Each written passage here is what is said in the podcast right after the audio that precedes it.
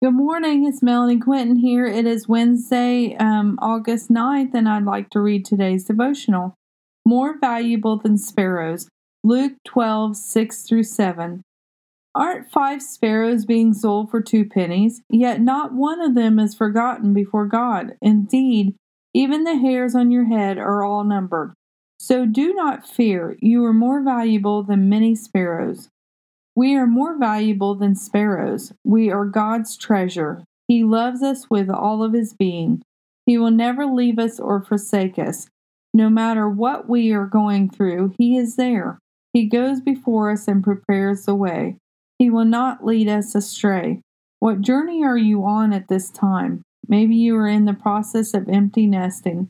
Maybe you have welcomed a new baby. Maybe you are on a health journey. Maybe you're working towards buying a house. Maybe you're trying to become financially free from debt. Whatever journey we find ourselves on, we are not alone. Emmanuel, God is with us. He will go after the one lost sheep and leave the 99. He doesn't want one of us to perish. He is for us and not against us.